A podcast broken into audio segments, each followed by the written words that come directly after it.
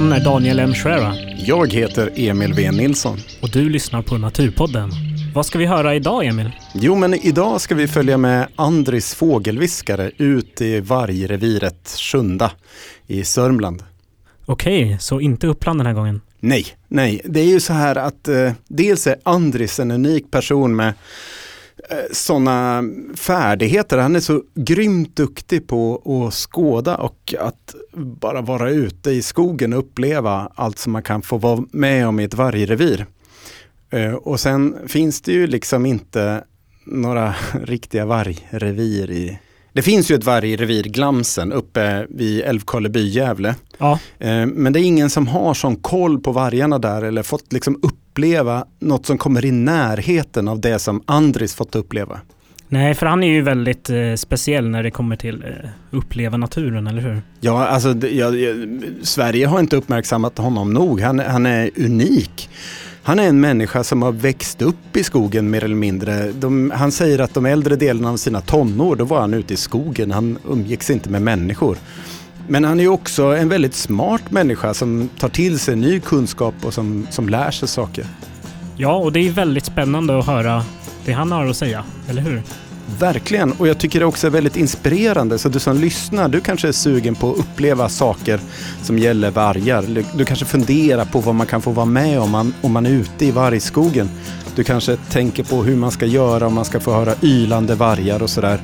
Och nu ska ni få höra hur man gör från en som kan, Andris fågelviskare. Andris fågelviskare.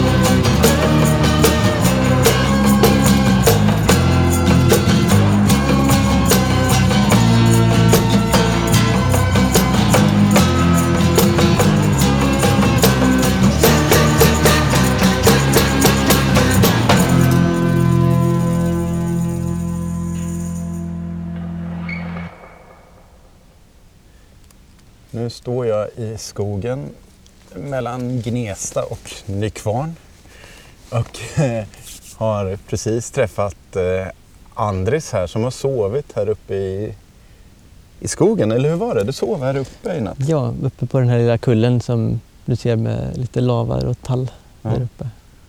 Och du brukar vara ute i skogen så här? Och, Jo, jag har spenderat ganska mycket tid de sista åren med att vara ute mycket och ofta nästan leva lite som ett vilt djur själv.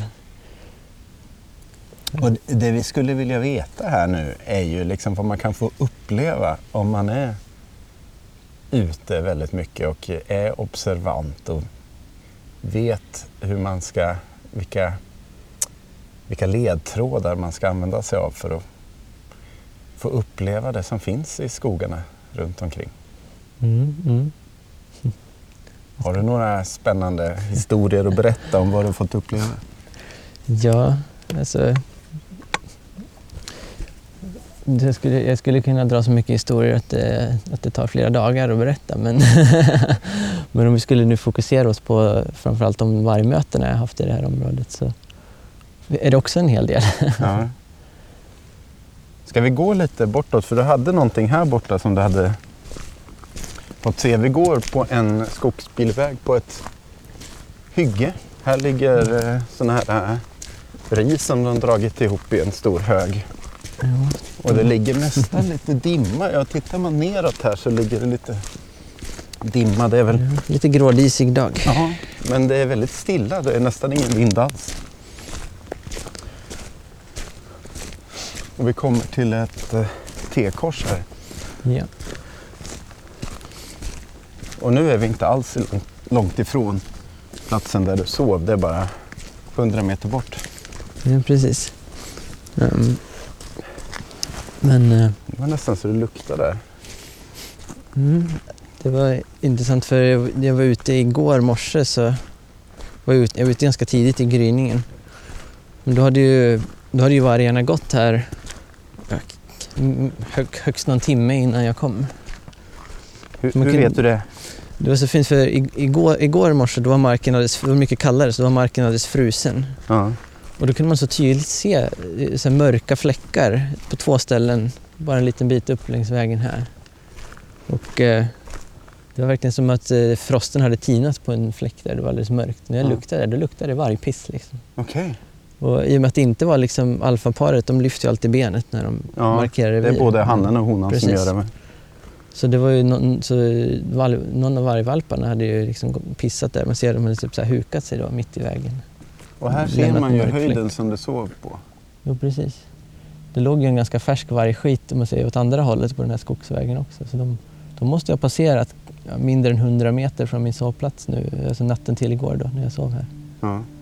Men du hörde ingenting där du låg? Nej. Inga ylanden, ingenting. Det var knäpptyst liksom. Nej. De, de kan ju verkligen vara diskreta om de vill. Ja. Verkligen. Och de verkar ju använda vägarna när de, Jo, de, kan. strö, de strövar mycket på vägarna nattetid framförallt. Ja. När det inte är folk ute. Men här inne i skogen hade jag ett väldigt spännande vargmöte i slutet av augusti. ja, vad hände då? Ja, vadå, morgon eller kväll eller? Det var faktiskt ganska sen kväll. Ja. Klockan var väl efter tio på kvällen tror jag.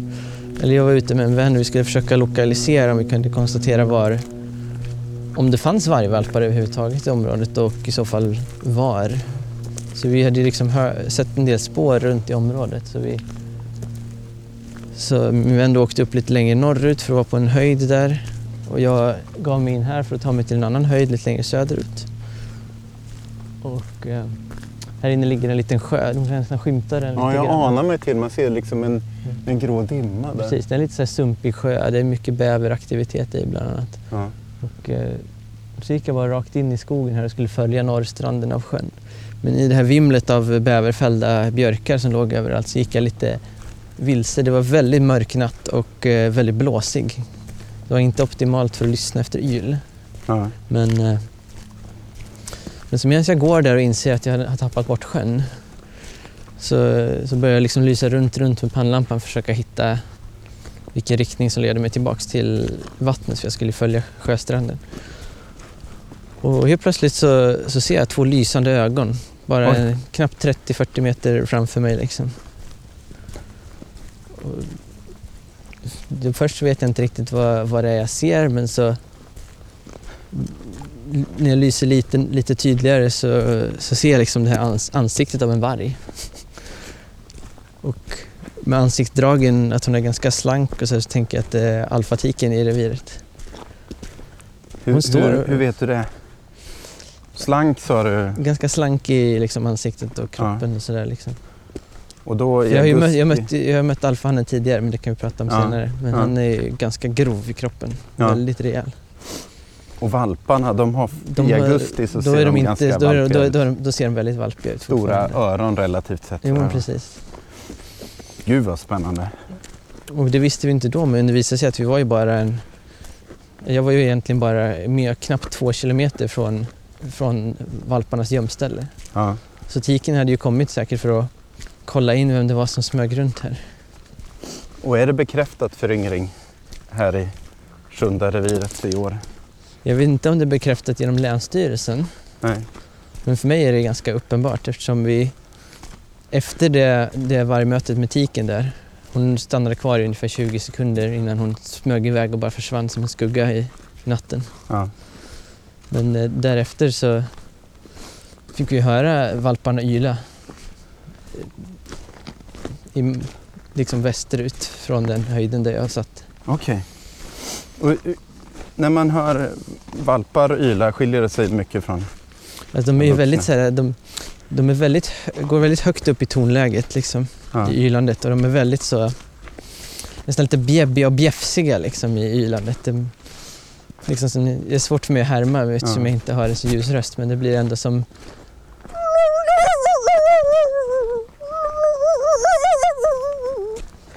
Du kan Ja. tänka dig något i den stilen lite grann. Inte så olikt som många hundar ylar. Det är fortfarande ganska olikt en hund skulle jag ändå säga. Okej. Därför att de har inte de här... äh, En hund går ju mera... Ja.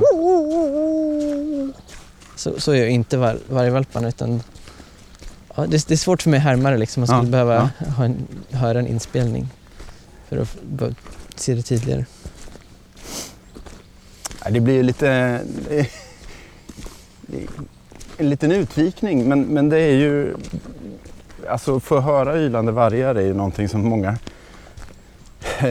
längtar efter när det handlar om att få uppleva Mm, mm. varg. Men jag har ju eh, hört det väldigt sällan. Det är ju inte världens lättaste om man inte vet. Om man inte känner till vargarna och hur de rör sig och vart de håller Mm, till. precis. Det, det som underlättar när det gäller att höra vargyl är om de har valpar så att säga. För att då, håll, då hålls ju valparna, i alla fall under sensommaren, hösten, så, så har de ju valparna på det de kallar för rendezvousplatser då. Att de, förä- föräldrarna har dem där, de, de stannar liksom där och föräldrarna går ut och jagar och återvänder till den här platsen. Oftast en plats som är väldigt skyddad och väldigt svår för människor att liksom ta sig till eller hitta.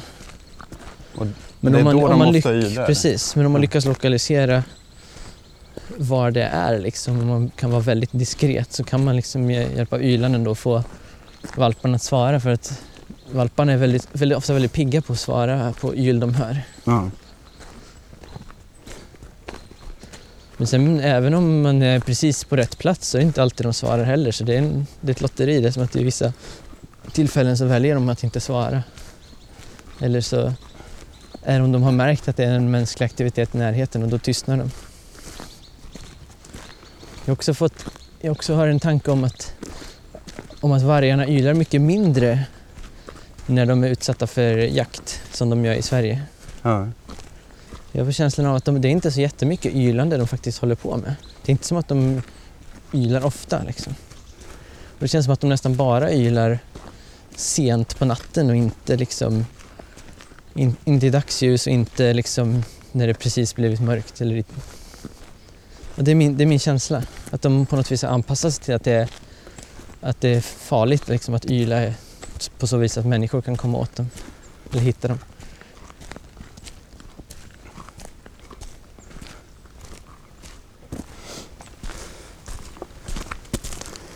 Vi har gått lite in på samma grusväg. Nu har vi också ett hygge på höger sida. Där det finns en del några tallar, några björkar kvar. På, på vänster sida så är det mera björk. Ser lite blötare ut. Ja.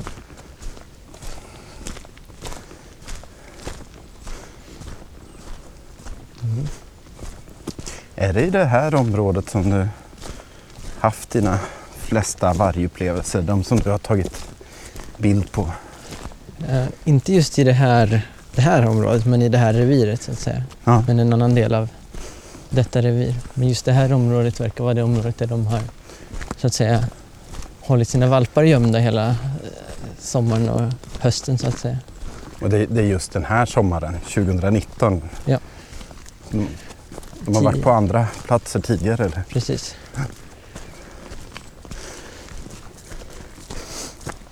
Hur gör du egentligen för att följa, följa vargarna liksom, eller veta vart du ska leta eller spana? Eller? Jag skulle nog säga att en del av det är en väldigt intuitiv känsla. Ja. Men sen, eh, sen är det också dels att jag liksom hela tiden lägger på minnet de observationer jag gjort av spår och även från hur de rör sig på vintern. Att man kan ändå tänka sig att de åtminstone delvis kan röra sig i samma, samma rörelsemönster även under barmarksperioden. Ja. Men sen, eh, ja, men sen är det väl lite grann att gå in i och tänka som en varg, skulle jag Ja. säga. Att om du, om du vet hur en varg liksom tänker så kan du nästan studera på en karta och liksom säga okej, om jag vore en varg, vart skulle jag vilja liksom hänga? Var ser det ut att vara bra skydd? Var det liksom också lite med var finns det byten och så liknande. Liksom att För de, de är i ja. ständig rörelse va? De är väldigt mycket i ständig rörelse. Det är bara när de har små valpar som är, de är bundna till en lya. Liksom. Ja. Och sen lite senare under sommaren och början av hösten när, när de flyttar valparna till sådana här rendezvousplatser så Men ändå verkar de röra sig ganska regelbundet så att de kan återkomma till samma platser. jo, de har ofta favoritplatser de återvänder till. Ja. Och så klart har de slagit ett byte så återvänder de ju dit också om det är ett större, Ja. större byte. Vi ska bara försöka hålla utkik här för det är inte långt ifrån där, där jag hittade de här väldigt, väldigt färska spelningarna igår morse. Okej. De var ju så färska att de, de inte hade frusit fast det var flera minusgrader. Jaha.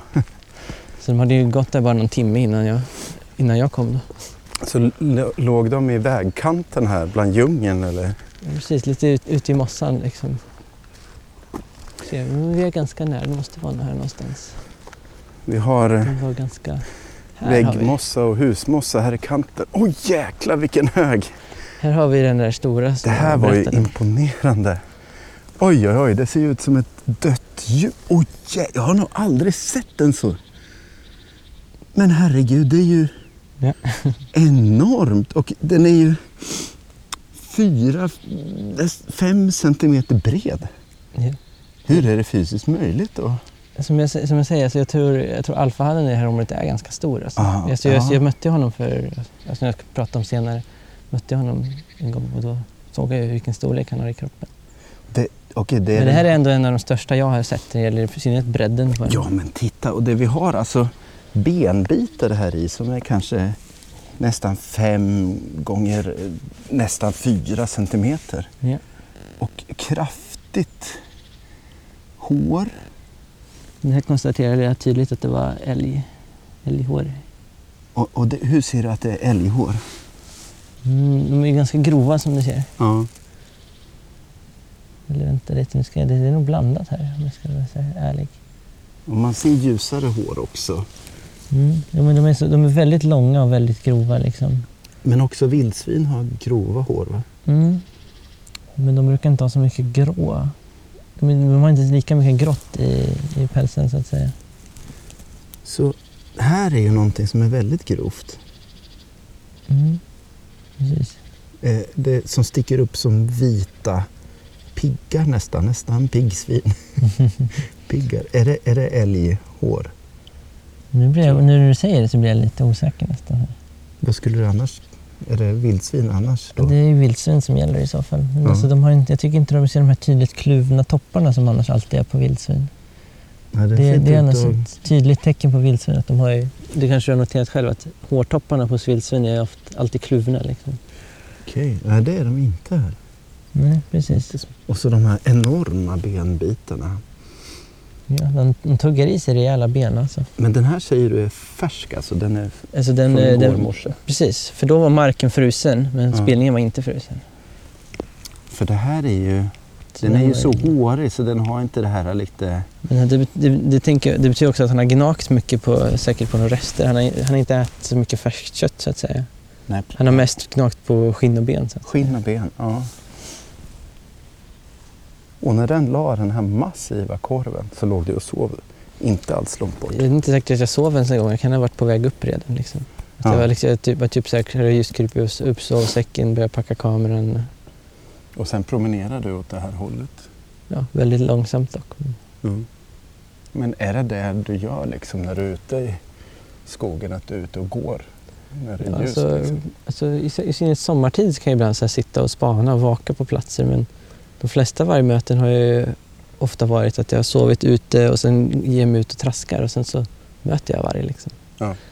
Eller som i några tillfällen att de har kommit till min sovplats på natten också. Ja. Vi borde ju kunna se de här avtrycken i mossan fortfarande lite grann. Där tror jag man ser någonting? lite Ja. bit av ett avtryck. Men här, här ser du ju. Här har vi Ja, en bit av ett titta. varg, vargavtryck i, i mossan där. Han gick här tidigt i gryningen då igår.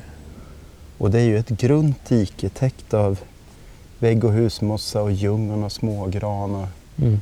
det här är...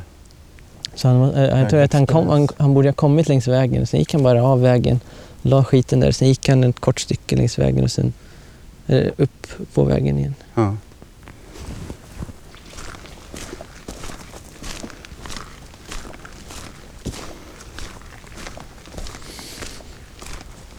Nu har vi stora hällar till höger med några, lite, några tallar. En annan liten, liten så här förvriden ek också. Ja, det är det. Titta ja. Och så några enar. Men annars har det tagit en del träd och så till vänster är det lite mer gran. Men så kommer vi fram till en sjö där vi sätter oss vid stranden. Andres fortsätter att dela med sig av sina upplevelser i vargskogen. Och tro mig, det blir dramatiskt. Vargarnas liv är ingen dans på rosor. Men om vi går lite baklänges då? Vart skulle du börja då? Ja, det känns ju som att jag ska på något vis börja med det första, så att säga, närkontakten med varg kanske. Ja. Det var ju, det är ett antal kilometer härifrån, det är en annan del av reviret men jag hade övernattat ute och så det var, det var nog vid vårdagjämningen faktiskt. Det var lite så här blö, lätt blötslö i luften med annars barmark. Så eh, när jag vaknade på morgonen så noterade jag att det var väldigt mycket korp. Liksom mycket aktivitet på korparna liksom, i ett område i närheten. Så jag, jag rör mig liksom mot djuret av korparna och så kommer jag till ett litet, litet öppet fält som ligger liksom insprängt i skogen. Och eh, då, till min förvåning så ser jag en varg komma springandes på andra sidan fältet. Som springer i full fart och hoppar upp i luften och försöker fånga korparna. Så, så här, hoppar nästan två meter upp i luften bara så här, Korparna bara... Och sen så flyger de ner över huvudet på henne och liksom...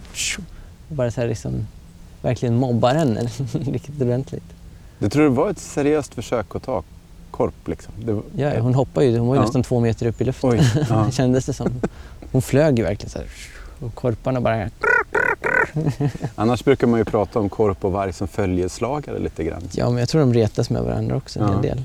Måste hålla dem, liksom visa, visa vem som bestämmer. Jo, lite så. Men det här var ju på våren efter att eh, ja, på hösten då så hade ju alfatiken blivit skjuten och sen hade ju alfahannen försvunnit. Så det var en vinter som de hade överlevt själva så det här var en av de här överlevande fjolårsvalparna som jag mötte då. Sjundavargarnas historia illustrerar vilket hårt liv vargarna lever i Sverige idag. Det hela börjar så här. I början av 2015 parar sig två vargar, båda från Värmland. Men honan var från Forshagareviret och hanen från Sandsjön. De fick sex valpar i maj och någon månad senare, medan valparna fortfarande var små, sköts Värmlandstiken i ett uppmärksammat fall. Någon månad senare försvann också hanen. Valparna var nu ensamma och det var alltså en av dessa valpar som Andris sett hoppa mot en korp. Och eh, efter hon hade hopp, hoppat efter korparna så försvann hon bakom liksom, träden igen. Men jag riggade liksom kameran för att vara redo om hon skulle dyka upp där nere igen. Men till min förvåning så dyker hon helt plötsligt upp 20 meter bort bakom de närmsta träden. Och hon, går, hon, liksom, hon kommer liksom runt som ett rundet hörn, liksom. hon går rakt emot mig. Hon, hon, har inte sett mig. I samma ögonblick som jag slår igång kameran då, liksom, så, så tvärvänder hon. Liksom. Hon får syn på att jag är där. Så hon tvärvänder och springer liksom, i full fart ut över fältet och stannar ett par gånger. Liksom, bara så här, Va? shit följer han efter mig? Följer han efter mig? Liksom. Så, så tog hon sig bort mot skogen. Liksom, och, till och med få med hur en ormvråk liksom kommer, kommer efter och liksom, också mobbar henne. Jaha. Innan hon liksom stannar en sista gång och ser, ser efter mig. Sen slinker hon in i skogen. Vilket fantastiskt möte. Mm. Det var mitt första vargmöte.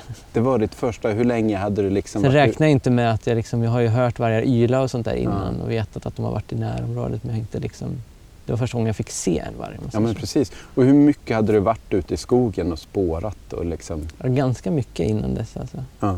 Ganska mycket följt dem liksom under vintern och varit ganska nära dem på vintern också några gånger men jag har liksom aldrig fått syn, synobservera dem. Bara vetat okej, okay, jag ser de här spåren är väldigt färskare, typ att de gick här för en kort stund sedan. Sådana grejer. Liksom. Ja, det, var, det var en fantastisk historia. Och att de kan hoppa så högt. Liksom. Ja, alltså de, kan, de kan ta ordentliga språng. Ja. I vargvärlden slutar inte dramatiken. En av valparna vandrar ut till Norge där hon blir skjuten. Två av valparna rör sig västerut och slår sig ner utanför Flen. Men två av valparna blir kvar och börjar revirmarkera. De är inte bara syskon, de beter sig som ett vargpar också. Och lite senare får André se syskonhanen. Vi har ju ett spännande möte då när, lustigt nog i samma område som eh, det här första vargmötet som jag hade. Mm, nästan samma plats faktiskt. Det skiljer typ 50 meter från platserna där jag såg vargen. Och, eh, då hade jag på liknande sätt varit ute och rekat inför en sån här hjort, eh, kronhjortstur som jag skulle guida. Och eh, var ute på morgonen för att försöka se var de brunstande hjortarna höll till som mest. Liksom. Och så, så kommer jag runt den här lilla skogskanten liksom, på det här lilla fältet inne i skogen och så, så helt plötsligt ser jag en varg som, som, som har trängt upp en kronhjort i ett buskage. Hjorten står liksom inne i buskaget och stampar med klövarna liksom, och den här vargen han står bara och tittar på den här hjorten. Det verkar som att han inser att han inte kan ta hjorten på egen hand. Liksom. Och hjorten står ju liksom och försvarar sig. Och jag börjar filma i det ögonblicket och då, då kommer han liksom gåendes emot mig. Han har inte sett mig än. Liksom. Men sen när han är ungefär 20 meter ifrån, då plötsligt får han syn på att jag står där. Och då blir den här reaktionen liksom. Okej. Okay sen är det nästan som att man tar ett litet språng nästan bakåt. Liksom. Bara, som man hoppar till, liksom, som man blivit skrämd av någonting. Liksom. Eller stungen av något nästan. Men så plötsligt så blir han lite mer så här, hmm, nyfiken nästan. Så börjar han gå lite fram och tillbaka. Liksom. Det gör lite så smågläfs på något vis. Väldigt Ja. försiktiga. Så går han fram och tillbaka, tittar på mig från olika vinklar. Sen går han liksom i en halvcirkel runt mig lite på avstånd. Och sen upp på en liten stenig kulle liksom, där han har lite mer översikt. Men så, så sätter han sig där liksom och börjar liksom titta på mig jättenoga. Vi har en liten sån öppning mellan träden där vi kan se varandra tydligt. Så jag hukar mig ner och liksom visar att okej, jag, är- jag är inte här för att göra det illa. Liksom. Jag liksom försöker visa honom att jag inte är storfarlig människa utan jag sätter mig på huk. Liksom. Och han börjar liksom skälla på mig som en hund nästan. Lite så här.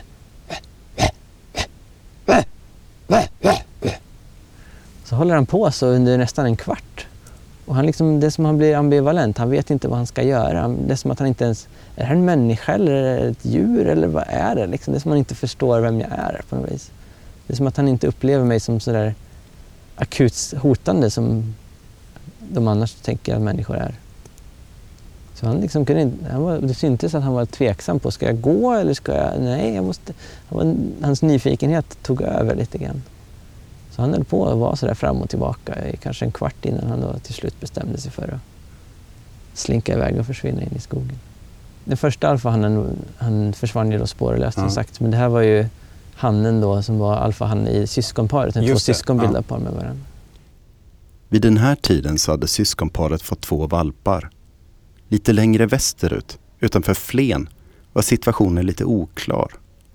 Det verkade som att en av valparna, en tik från Sjunda, gick med en riktigt stor varghane som kom från Vismenreviret i Värmland.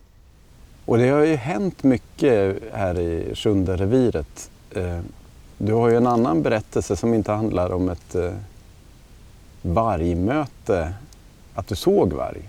Men som ändå berättar någonting dramatiskt som visar lite på hur, hur tufft det kan vara i, i vargarnas värld. Jo men precis. Det var ju, vilken vinter var det? Det var för, Det var den 11 februari 2018. Det var spårsnö för en gångs skull och rovdjursföreningen var ute på utflykt. Den som kan läsa snön får inblick i vargarnas hårda värld. För Andres och några av hans vänner upptäcker något häpnadsväckande.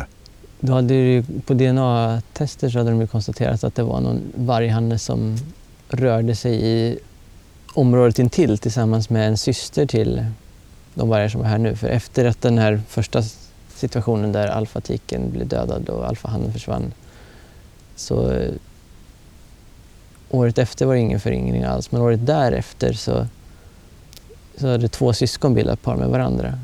Och sen gick en syster till de här två syskonen gick för sig själv längre västerut. Och då hade den här varghannen som hade vandrat in då från Värmland hade etablerat revir med hen, systern där. Men sen av någon anledning så mitt i vintern där så gav han sig in hit i sjunde reviret och i en brutal attack anföll alfahannen här och körde bort honom från reviret. Och hur, kan du, hur kan du veta det? att det var det som Ja. hände? Det var så intressant, för jag var ute då och guidade en grupp från rovdjursföreningen och så kom vi på den här vargspårlöparen längs en sjöstrand som var, där det var liksom tydliga blodspår. Vi började liksom, va, är det någon som har skjutit på vargen? Liksom, det var vår första tanke. Liksom. Vi bakspårade och det var bara mer och mer blod och det var andra vargspår runt omkring. Och jag sa okej. Okay. Men det, det började liksom bli så att det började skymma nästan så att vi kunde inte ta med hela gruppen. Så jag som rörde mig lite snabbare då fortsatte att bakspåra den här blödande vargen tills jag kom upp på en liten myr i skogen. Och där var det liksom, över ett stort område så var all snö uppriven och det var blod och pälstussar överallt. Det såg ut som en massaker hade skett där. Liksom. Och vad jag kunde konstatera när jag ringade myren var att två vargar hade gått in och två vargar hade sprungit ut ur området. Varav den ena starkt blödande. Mm. Så vad jag kunde konstatera då var att de här två varghannarna hade mötts och fightats. Och det var ingen tvekan om vem som hade vunnit. Det var den här väldigt stora hannen då som hade kommit från Värmland som vann striden och tog över reviret helt enkelt. Och hur vet du att det var han som vann liksom? Ja, för de, alla de, jag tog prover som jag skickade till Länsstyrelsen då på blodet och päls som var på platsen och all, samtliga var från den gamla alfahannen. Och eh, han konstaterades ju se, senare under nästa vår hade rävskabb och blev då skjuten av Länsstyrelsen. Så han, han var inte bara mindre, han var försvagad också. Ja, jag vet inte om han var så försvagad av det redan då, det kan ju ha varit så. Ja. Men det verkar inte som att skabben drabbade de andra vargarna i reviret. Det är en riktigt dramatisk berättelse. Så syskonhanen blev skadad, fick skabb och avlivades runt två månader senare. Nu finns det en ny hane i sjunde reviret. En varg så stor att hans spillningshöga ser ut som ett mindre djur. Och det dröjde inte länge innan Andres fick se honom heller. Det var samma år i lövspräckningstid. Under de här två dygnen som Andres ska berätta om hade han de starkaste vargupplevelser han hittills haft i sitt liv. Och det säger inte lite.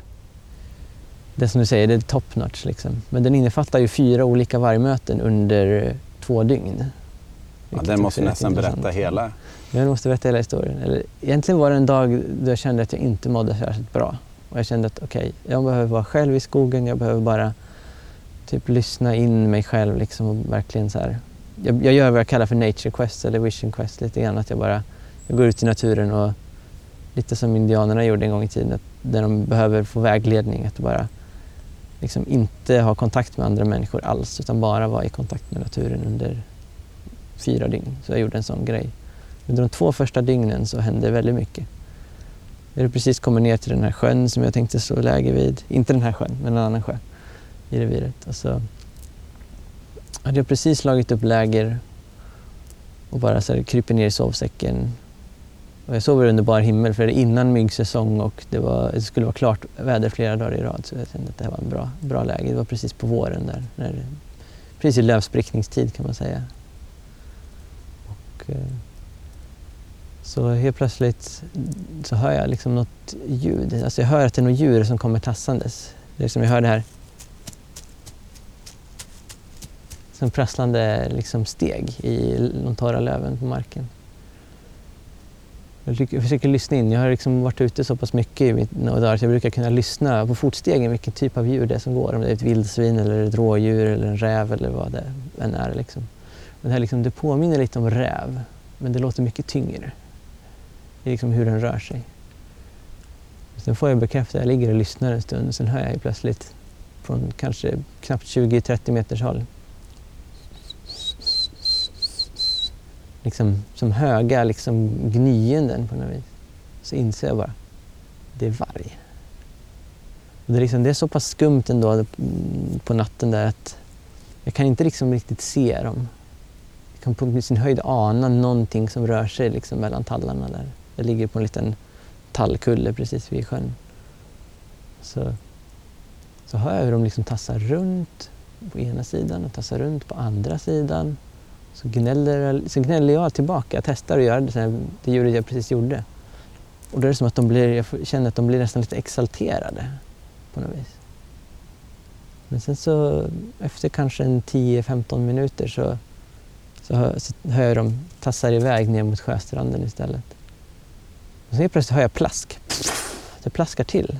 Så jag, jag kryper ur sovsäcken upp på kullen där jag har lite utsikt över sjön. Det är fortfarande lite så här, man kan fortfarande se speglingarna utav eh, kvällshimlen där solen har gått ner så att säga. Och i ljuset som speglar sig i sjön så kan jag se siluetten av två vargar som simmar tvärs över sjön. Det är fantastiskt. Så jag hör liksom hur de flåsar så här, som en hund som simmar. Du vet, där. Du vet, du vet hur simmande Ja. hundar låter om du har hört det. Så ser jag liksom de här två siluetterna röra sig. Bara försvinner tvärs över sjön. Så jag blir liksom bara wow. Då var det som att jag skakade i hela kroppen. Inte av rädsla men det var bara en sån stark eh, upplevelse av att de var så nära. Och jag får ligga och uppleva det bara sådär. Men sen eh, nästa morgon så var jag som ofta ute och smyger. Som jag ofta brukar vara. Jag stötte på ganska mycket vildsvin. Lyckades komma ganska nära in på en ganska stor grupp vildsvin. Och sen så fortsatte jag vidare genom skogen. Och så går jag genom ett litet alkärr, liksom, liksom en hjortstig. Och rätt vad det är så får jag se en varg som står 100 meter bort och stirrar på mig. Jag bara står i, som en staty, liksom. rör sig knappt. Liksom. Och, eh, ungefär 20 sekunder, en halv minut kanske, så står han där bara helt blickstilla. Innan han tvärvänder och bara springer iväg och försvinner.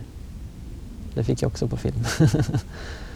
och det var så intressant för det, vi, det var han som, jag, jag är ganska övertygad om att det var han som, Tierpannen, han som blev skjuten i Tierp sen, Ja. eh, nästkommande vinter. Ja. För DNA-tester visade sen att han var född i sjunde också, just det året. Och de hade bara två valpar det året. Det här syskonparet som fick valpar med varandra, de fick bara två valpar.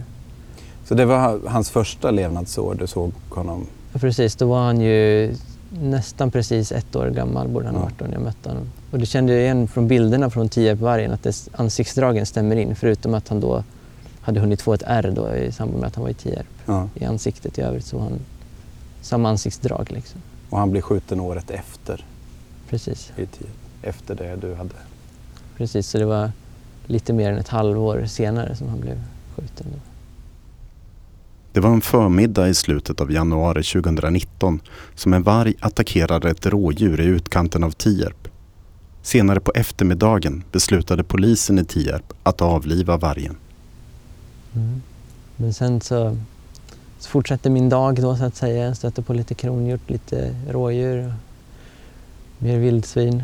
Sen på nästa kväll så har också varit så här ute i skymningen, smyger på vildsvin. Jag till och med kröp på alla fyra ända fram till en galt. Jag kom inom tio meter ifrån en ganska rejäl, stor sån här bäst, vissa kallar dem.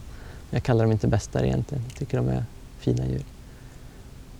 Som, är, som sen blir ivägskrämd då när jag, han upptäcker att en människa ligger på huk tio meter ifrån honom. Men sen när jag kommer tillbaka till min sovplats och har legat ett tag och liksom håller på att slumra in så hör jag den där välbekanta stegen som jag hörde natten innan. Jag bara, va? Kommer de igen? och på exakt samma sätt som natten innan så hänger de runt där liksom på 20 meters håll kanske, 20-30 meter ifrån hör jag hur de går runt och tittar och undersöker. De är väldigt nyfikna liksom.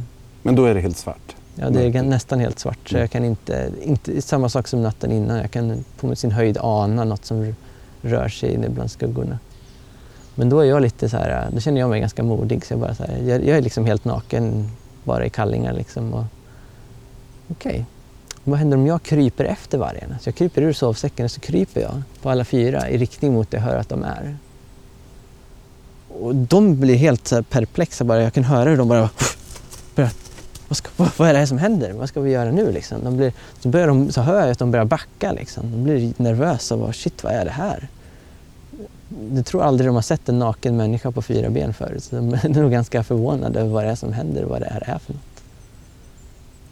Då tänker jag liksom så här, okej, okay, många människor skulle, som in, skulle nog tycka att jag är ganska knäpp som kryper på alla fyra naken efter vargar mitt i natten.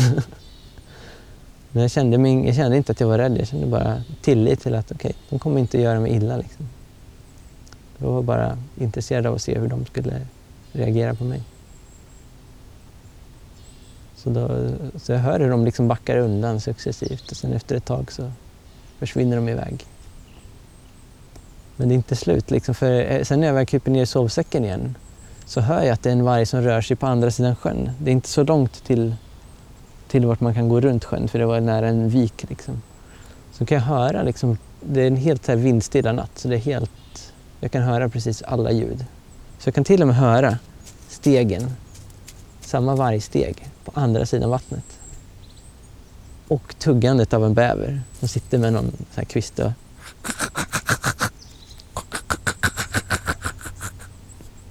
Och jag hör fotstegen av vargen närma sig bävern. Steg för steg för steg. Och helt plötsligt ett jätteplask. Då har bävern upptäckt att vargen är på väg och kastar sig i sjön. Så det var som man kunde höra hur, hur vargen försökte smyga sig på en bäver. Men sen somnade jag och bara mm, typ inte så många timmar senare så vakna i, lite, lite efter gryningen. Liksom. Det har hunnit bli ljust men innan soluppgång så att säga. Och så vaknade jag av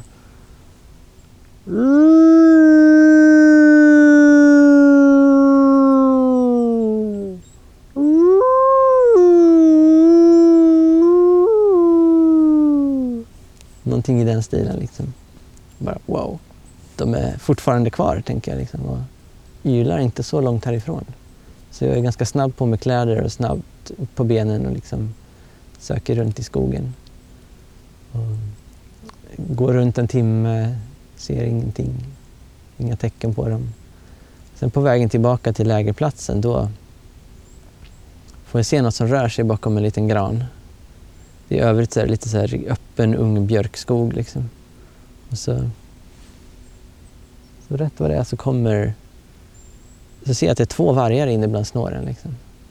Och den ena av dem som är ganska rejält stor, alltså väldigt kraftig och muskulös. Han kommer gåendes rakt fram till mig. På cirka sex meters håll stannar han upp. Och han bara tittar, liksom bara, bara någon sekund så ser han mig i ögonen. Så här. Och sen bara nosar han runt i marken, det är som att han följer något luktspår. Liksom, och så bara lunkar han vidare helt lugnt som om ingenting hade hänt. Som att det var helt normalt att möta mig i skogen. Liksom. Och vilken varg var det?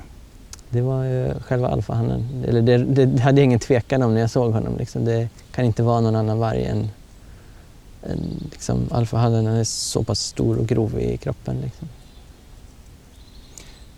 Han kommer från Värmland där du är uppväxt? Eller? Ja, DNA-testerna visar, på spillningarna visar att han är född i Vismenreviret som det kallas. Det ligger precis väster om Degerfors där jag är uppväxt. Så det är möjligt att jag spårade honom tillsammans med resten av flocken någon vinter där när jag hälsade på mina föräldrar. Jag minns att jag var ute och spårade Vismenvargarna typ tre, fyra vintrar sedan. Det är ju rätt fascinerande att tänka sig. Ja. Har du sett honom något mer sen? Jag har inte fått synobservera honom. Nej. Men de här stora tassavtrycken och rejäla spillningarna visar att han är kring. Ja. Så det är han som är far till den valpkullen som är i reviret nu som vi hörde yla nu några gånger under sensommarhösten. Tillsammans då med en tik som är dotter till det här syskonparet, det vill säga Tierpsvargens äh, syster som han går tillsammans med nu och fått valpar med.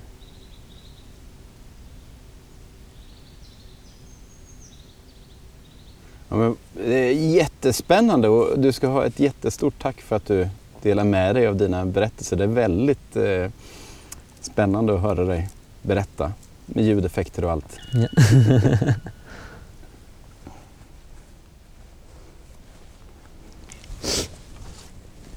Hur länge har du legat ute i skogen nu den här gången? Ja, nu blir det bara två nätter. Men Ja. sen kände jag också att nu behöver jag vila lite och ta, lite, ta hand om mig själv lite. Det är också lite mer utmanande nu när det är så här sen höst och fuktigt och kallt. Och, Och mörkt är det. ja, det är framförallt, det blir, det blir i princip så att jag känner, känner mest för att gå och lägga mig så fort solen har gått ner. Ja. Vilket är liksom, ja, typ, det blir mörkt, det är helt, nästan helt mörkt vid fem. Så det är som att man vill sova klockan fem då på eftermiddagen. Men är inte det, det är väl ganska skönt när man är ute att man liksom följer Jo ljuset, hur det växlar liksom. Det håller jag med det, det känns nästan som man naturligt vill gå, ner, gå in lite i dvala Ja. när det är så här sen höst, vinter. Nu är ju din sovsäck ganska blöt också. Så det kanske Ja, det är skönt att torka den. Alltså, Hade jag varit ute längre så hade jag ju såklart gjort någon lägerplats lite längre ifrån vargarnas kärnområde och gjort upp eld och f- så kunna Ja. torka lite på det sättet. Ja. Annars hade det inte varit lätt att vara här ute om jag helt skulle undvika att göra upp eld. Så hur brukar du göra nu? Är det liksom början av november? Hur ser, hur ser varje året ut för dig?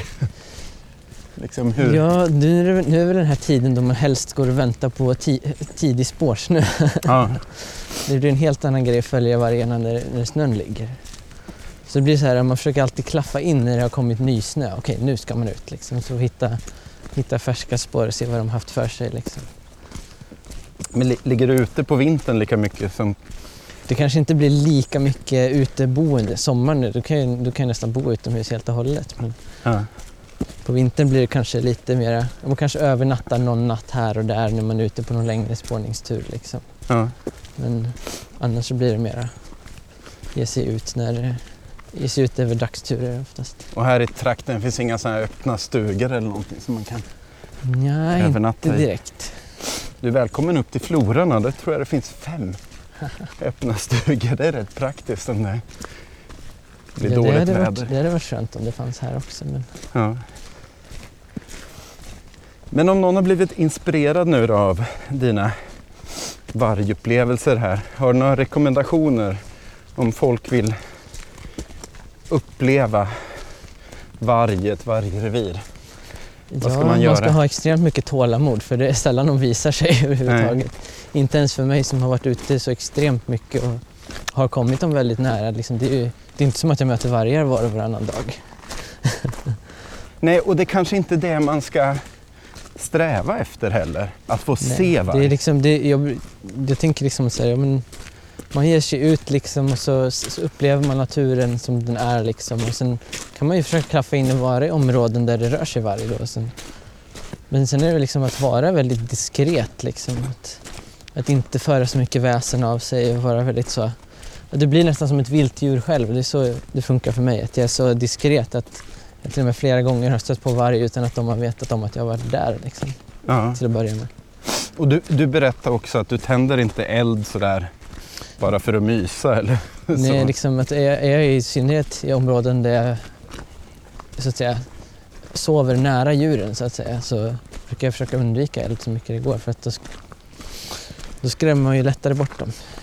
Sen är det ju roligt att höra dig berätta också för att du lägger ju nästan lika stor vikt vid ett möte med ett vildsvin eller en bäver eller Ja. sådär. Du verkar, du verkar uppskatta alla möten och Ja, det är vargen har ju blivit en sån extra exklusiv grej så att säga ovanpå allt det som jag normalt liksom suktar efter. Jag räknar inte med att stöta på vargar när jag började ge mig ut i skogen som tonåring. Liksom. nej. Det var ju bara liksom, jag upplevde grävlingar och rävar och rådjur, eh, småfåglar, allting liksom som är, bara vara liksom i naturen och känna att jag, är- jag är en del av det här sammanhanget som naturen utgör. Men har du, skulle du, har du några konkreta tips liksom, till någon som vill ge sig ut? Vad, är, vad tycker du man borde börja med? Om man, vill till, om man nu har lite så här, vill uppleva varg på något sätt. Ja, Ja, det är framförallt att så här, lära känna lite vad, om du har ett vargrevir till exempel, att lära känna landskapet, så här, studera kartor, åka runt. Framförallt vintertid kan vara bra att börja, så här, leta spår till exempel. ja. För att lära sig hur de rör sig i landskapet eller? Precis, då får man också lite mer ett hum om vem är vargen och hur, hur tänker en varg liksom? Och då får man också, då kan man nästan, därför jag kan till exempel åka till nästan nya områden och med den kunskap jag har byggt upp genom att spåra varg mycket kan se hur skulle, om jag vore en varg, hur skulle jag röra mig genom det här landskapet? Ja. Och så hittar jag spår även i nya områden då till exempel. Och jag tänker att att få uppleva det du har upplevt, det slår så mycket högre än allt som finns erbjudet i resebroschyrer och Ja. eh, diverse tv-serier på eh, som finns nu för tiden på olika kanaler. Ja. Det är liksom, Ja, det här är ju liksom, det, det är gratis. Det enda du behöver göra är att liksom kanske utmana dina sinnen och din kropp lite grann.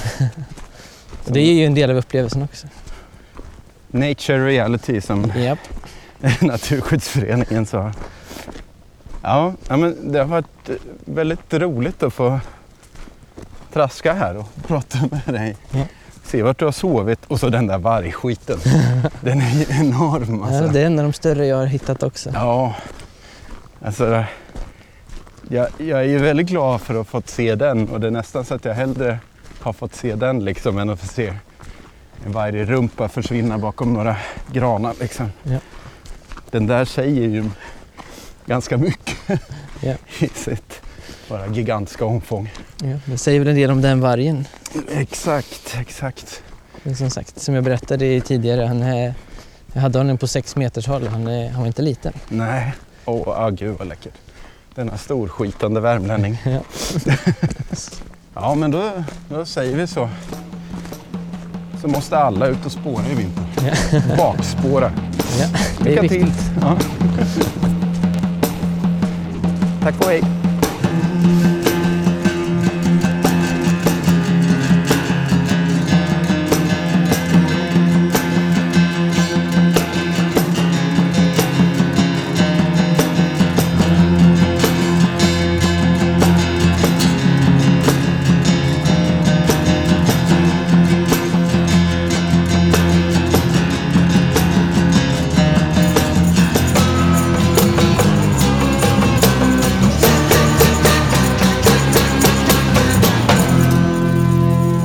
Har vi kommit tillbaka till studion här.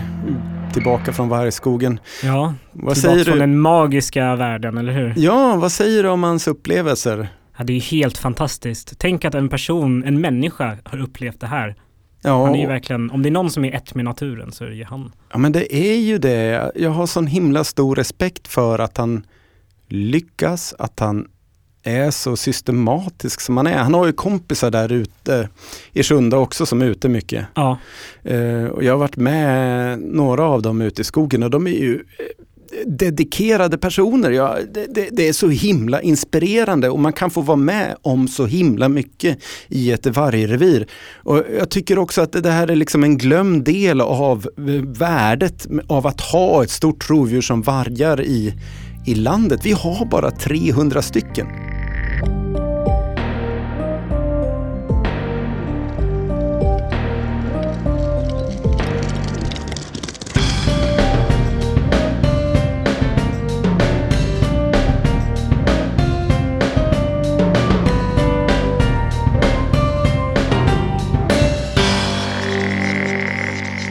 Men du, vi har ju gjort mer om varg. Det finns Ja, ju flera precis. saker som vi erbjuder er lyssnare så att ni kan lära er lite mer om varg och andra stora rovdjur. ja exakt. Ett bra sätt att uppleva varg är ju, i alla fall när det är snö, och spåra varg. Ja, Och för att lära sig göra det, för att lära sig känna igen vargspår, då har vi gjort eh, en serie filmer. Framförallt eh, ändå om vargen med Jonathan Båling. mm, jag tror den heter Vargspår, Ja, filmen helt den enkelt. finns på Youtube och det går att hitta via Biotopias hemsida också. Och den är inspelad på Stora Angsjön i Florarnas naturreservat där vargtiken Flora hänger runt. Hon ja, är, hon är en kvar där. märklig individ det där. Ja. På tal om det så har vi ju spelat in, vi har ju varit och haft eh, vargutflykter menar jag, i, i Glamsenreviret Ja. i Älvkarleby, Gävle och där är tiken där, hon som har fött valpar, Ja, eh, hon är allvarligt skadad. Så Oj. att hon eh, kan komma att avlivas nu närmsta dagarna eh, om det nu går att hitta henne. Aj då. Vad Hon- hon betyder kan- det här då för... Hon kan knappt gå på bakbenen. Ja, det är svårt att säga om det kommer bli någon ny tik som tar över eller om eh, reviret bara försvinner. Ja, kanske ett bra läge för Flora då. Mm, jo, ja, men hon har ju funnits i flera år utan att hon har parat sig. Ja, Eh, jag så vet att, inte eh, vad som sker där. Men... Nej, men det är nog ganska lite vargar som är ute och springer. Det Ja. verkar inte vara tillräckligt många i alla fall, eller tillräckligt snygga vargar för Flora. Ja. Väldigt kräsen den där vargtiken. Ja men så är det. Vi pratade ju om film nyss, vi har ju gjort en film också med Andris så att eh, Ja, bitar av den här eh, ljudet som är med i podden finns också på Youtube. Andris och vargarna. ja. Om Det- man vill se hur han ser ut i sitt naturliga habitat. Ja precis, vi- det är väldigt vackert Det, faktiskt. ja. Ja, eh, det är ett eh, alternativ, det är en alternativ tagning, tagning så det är inte exakt samma innehåll som i podden faktiskt. Nej. Men sen har vi också en film om eh, ja, vargarnas eh, utbredning i Uppland. Eller hur? Ja precis med Sebastian Olofsson. Ja. Ja, Länsstyrelsen. Eh, vargar i Uppsala län 2019. Uppsala län ja. Den sexiga titeln satte vi på den. Men det är ju Sebastian Olofsson som är rovdjursansvarig på Länsstyrelsen i Uppsala län. Ja. Som berättar hur det ser ut i länet just nu. ja.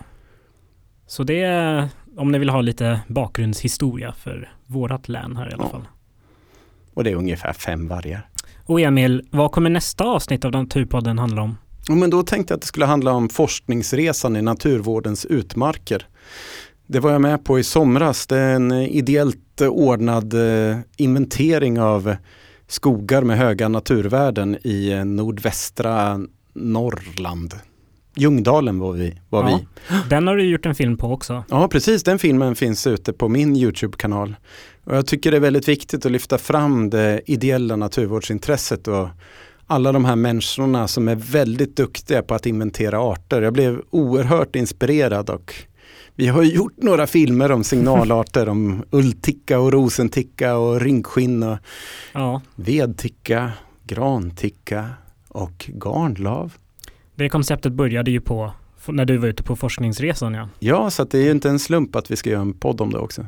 Nej, precis. Det gör vi och det blir eh, förhoppningsvis hinner vi med ytterligare ett avsnitt eh, om ett naturvårdsprojekt som jag och min sambo och några grannar håller på med hemma. Som eh, vår polare Johanna Sköld ska göra. Ja, Så precis. vi hoppas att det kommer med också innan, innan året är slut. Innan du eh, försvinner. Ja, sen försvinner jag. Men eh, vi kör på det här så länge. Ja, vi Ja. hörs nästa gång. Vi syns i vargskogen. Lukta gott på, nej eller något. Lämna snygga löpor. Ja, precis.